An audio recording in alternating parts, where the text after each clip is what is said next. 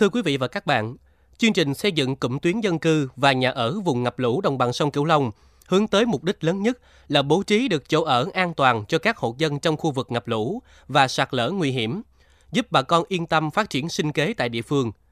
Thế nhưng ở một số cụm tuyến dân cư, những năm qua tồn tại nhiều vấn đề bất cập khi chính quyền và người dân vẫn chưa tìm được tiếng nói chung trong một số quyết định được ban hành. Trong chuyên mục kết nối Mekong hôm nay, mời quý vị thính giả cùng tìm hiểu vấn đề thực tế đang diễn ra tại khu dân cư Phú Hữu A, này là thị trấn Mái Dầm, huyện Châu Thành, tỉnh Hậu Giang.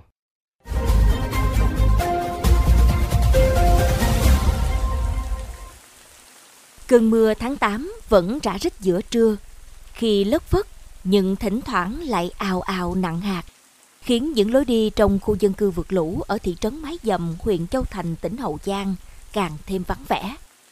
Bên trong căn nhà nhỏ diện tích chừng 32 mét vuông, chị Kiều Hồng Liên cũng nghẹn ngào nức nở cơn mưa lòng. Cuộc sống thì em rất là khó khăn. Em được cái nhà ở đây, nhà nước khách cho em là em rất là mừng luôn á. Em vừa đi em vừa mừng vừa khóc luôn á. Là tại vì em được cái nhà ở. Tại nhỏ lớn giờ ở đâu có nhà đâu ở. Ở với cậu ngoại khổ lắm. Cho nên là chính quyền địa phương mới cấp cho em. Em chỉ mong chỉ là nhà nước xem xét cấp lại cho em thôi. Cho em không có đòi hỏi gì hết trơn lúc nào em cũng bức xúc là tại vì em được có chỗ ở duy nhất thôi chứ không có chỗ ở nào khác hết trơn. Giống như là cha mẹ mất hết rồi không có nương tựa vào ai chứ Chị Liên là công nhân, còn chồng chị làm hồ. Cả hai vợ chồng đều chăm chỉ làm thuê làm mướn quanh năm, vừa để trang trải cuộc sống, xoay sở chuyện học hành cho đứa con lớn, năm nay 16 tuổi, và cũng vừa lo điều trị cho đứa con nhỏ 4 tuổi bị dị tật hở hàm ếch. Nặng gánh mưu sinh, điều an ủi nhất của chị Liên là cả gia đình có được căn nhà nhỏ để che nắng che mưa. Thế nhưng bao năm nay, chị vẫn sống trong cảnh thấp thỏm khi địa phương đã xét duyệt chị là một trong 156 hộ được mua trả chậm nền nhà ở trong khu dân cư vượt lũ xã Phú Hữu A theo diện hộ nghèo, hộ chính sách của huyện từ năm 2005. Nhưng sau đó lại có quyết định thu hồi với lý do xét chọn đối tượng không đúng quy định. Đưa tay lau vội những giọt nước mắt trên khuôn mặt tảo tần cùng sắp giấy tờ chứng minh hoàn cảnh gia đình. Chị Liên trải lòng. cấp hồi năm 2005, 06, 07 là người ta đã ở rồi. Đó cũng đâu có tiền đâu. Cái cắt để nhà lá, lợp lá, lợp đồ, cây đồ không à, chứ không có được lợp ton nữa. Cấp được cái nhà có nhiêu tiền ha, nãy kia mình tu bổ vô từ từ từ từ vô vậy đó.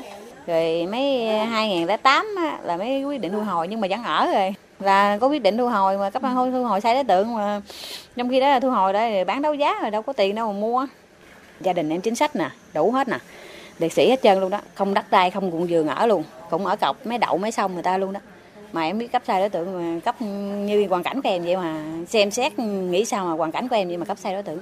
Chứ hồi đó vậy thì dân chúng ta cũng ở bình thường vậy đó mỗi lần đi lên huyện rồi hỏi cái là nói trời ơi nhà chị hộ gốc mà chị cứ ở yên tâm đi có gì đâu sợ cứ nói vậy không đó Cách nhà chị Liên chừng 200 mét, bà Thái Bạch Như, 57 tuổi, cũng thuộc diện nhà bị thu hồi theo quyết định của địa phương. Tận dụng vị trí nhà ngay góc đường xe cộ thường xuyên qua lại, bà Như bày vài chiếc bàn ghế tạm, xem như quán cà phê để kiếm đồng ra đồng vào.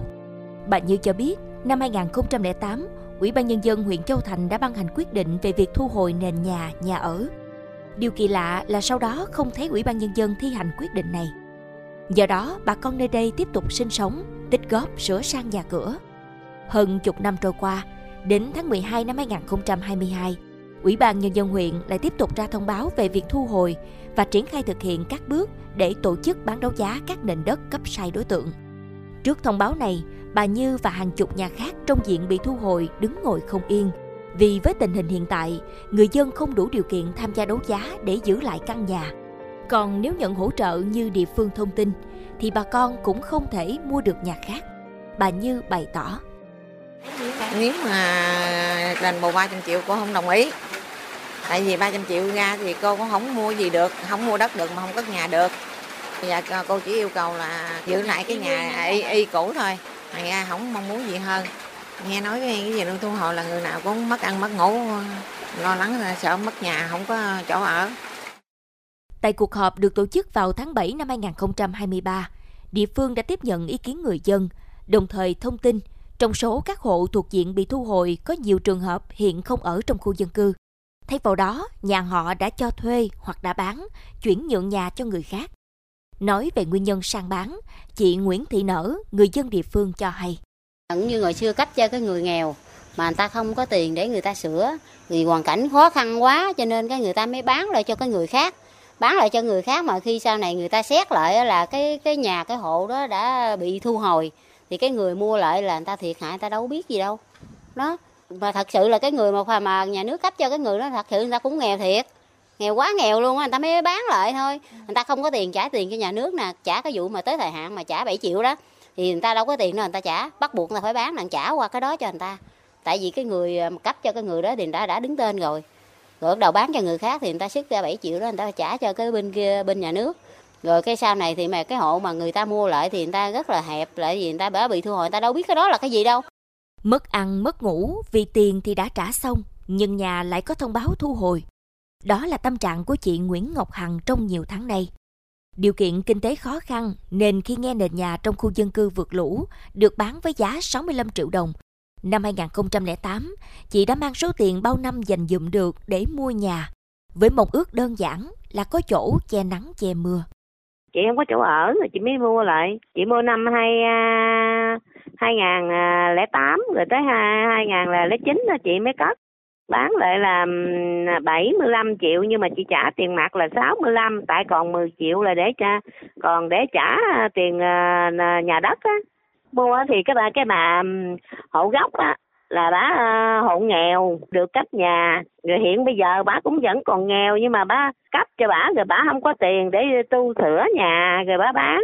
Bà bán cho cái ông ba dinh kia, rồi ông ba dinh kia mới bán để cho chị là năm 2008 người ta đã nói thu hồi nhưng mà trong nội bộ người ta biết thôi chứ. Ngoài dân à, mình là dân đâu có biết đâu có nghe biết gì đâu. Rồi mình mua rồi giờ tới uh, mà bây giờ nói thu hồi.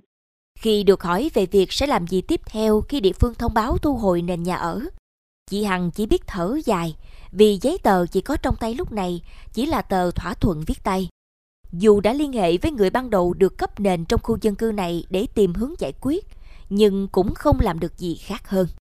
Theo tìm hiểu của chúng tôi, câu chuyện tự ý sang nhượng nhà ở trong khu dân cư vượt lũ không chỉ diễn ra ở nơi này mà cũng xảy ra tương tự ở nhiều nơi khác. Người dân cho biết, khi được di dời vào khu dân cư, họ không có điện, không có nước, không có điều kiện tu sửa, hoàn thiện căn nhà, nên không còn cách nào khác, buộc lòng phải bán cho người khác. Còn ở góc độ chính quyền địa phương, khi đã xảy ra việc sang bán hay chuyển nhượng nhà ở không đúng quy định, nghĩa là người dân không có nhu cầu. Khi ấy, địa phương sẽ phải thu hồi và có phương án xử lý phù hợp. Riêng các cán bộ liên quan đến việc xét cấp sai đối tượng trước đây, Chủ tịch Ủy ban Nhân dân huyện Châu Thành Nguyễn Hoàng Anh cho biết, địa phương đã có hình thức xử lý theo quy định. Rời khu dân cư vượt lũ thị trấn Mái Dầm, mang theo tâm tư của bà con, lòng chúng tôi nặng trĩu như cơn mưa nặng hạt vừa ghé qua nơi này. Bởi dẫu đúng hay sai đối tượng được cấp nhà theo quy định, thì thực tế là người dân nơi đây đều đang rất khó khăn. Mong rằng các cấp ngành địa phương sẽ nhanh chóng tìm được phương án hỗ trợ tạo điều kiện để người dân có thể an cư lạc nghiệp.